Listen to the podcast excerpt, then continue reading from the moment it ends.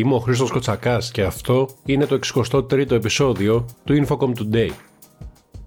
Μνημόνιο συνεργασίας υπέγραψαν στο Αμπου Ντάμπι ο Υπουργός Ψηφιακής Διακυβέρνησης Δημήτρης Παπαστεργίου και ο Υπουργός Επενδύσεων των Ηνωμένων Αραβικών Εμμυράτων και CEO της EDQ, Μοχάμετ Χασάν Αλ Σουβαϊντή. Αφορά στην προώθηση επενδύσεων σε ψηφιακές υποδομές στην Ελλάδα με έμφαση στη δημιουργία data centers μέγιστη συνολικής δυναμικότητας 500 MW όπως αναφέρεται, χωρίς ωστόσο να δίδεται άλλο στοιχείο ψηφιακή εκδήλωση διοργάνωσε ο ΣΕΒ, όπου βάσει των ευρημάτων του δίκτυου ψηφιακής οριμότητας αναδείχθηκαν τα βήματα προόδου της Ελλάδας. Ειδικότερα, τα επίπεδα ψηφιακής οριμότητας της χώρας μας βελτιώθηκαν κατά 56%, σχεδόν με διπλάσιο ρυθμό από τον ευρωπαϊκό μέσο όρο του 30%. Η βελτίωση αυτή ήταν η υψηλότερη στην Ευρωπαϊκή Ένωση, όμως συναρτάται με το χαμηλό επίπεδο ψηφιακής οριμότητας που καταγραφόταν πριν από μία πενταετία τα κράτη-μέλη της Ευρωπαϊκής Ένωσης κατέληξαν σε συμφωνία για τον Ευρωπαϊκό Νόμο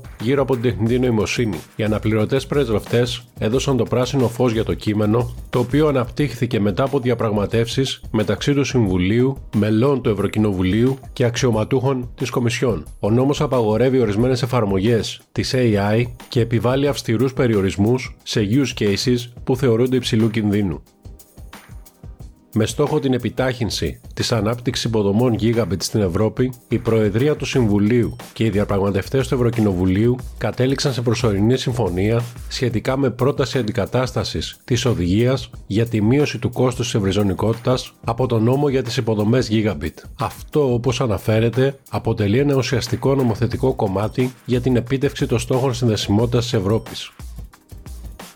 Η Juniper Research προχώρησε σε προβλέψεις γύρω από το 6G αναφέροντας ότι η τεχνολογία θα φτάσει τις 290 εκατομμύρια συνδέσεις παγκοσμίως δύο χρόνια μετά την εμφάνιση των πρώτων δικτύων, κάτι που αναμένεται από το 2029. Η εταιρεία επισημαίνει ότι οι αναμενόμενες προκλήσεις στην ανάπτυξη τέτοιου τύπου δικτύων περιλαμβάνουν το ζήτημα των παρεμβολών που προκύπτουν από τη χρήση φάσματος υψηλής συχνότητας. Η ελαχιστοποίηση αυτού είναι η πιο πιεστική ανησυχία για τους παρόχους.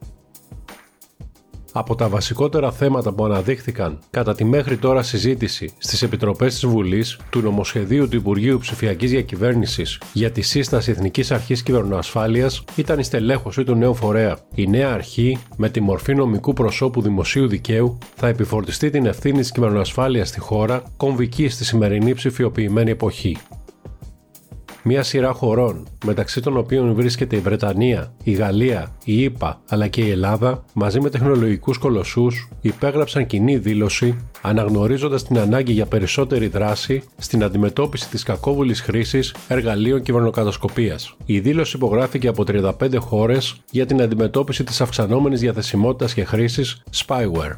Μην χάσετε στις 20 Μαρτίου το ψηφιακό συνέδριο Total Digital Transformation 2024 που θα φέρει στο επίκεντρο το ζήτημα του ψηφιακού μετασχηματισμού παρέχοντας λύσεις, προτάσεις και στρατηγικές. Πραγματοποιήστε με ένα κλικ την εγγραφή σας στο totaldigitaltransformation.gr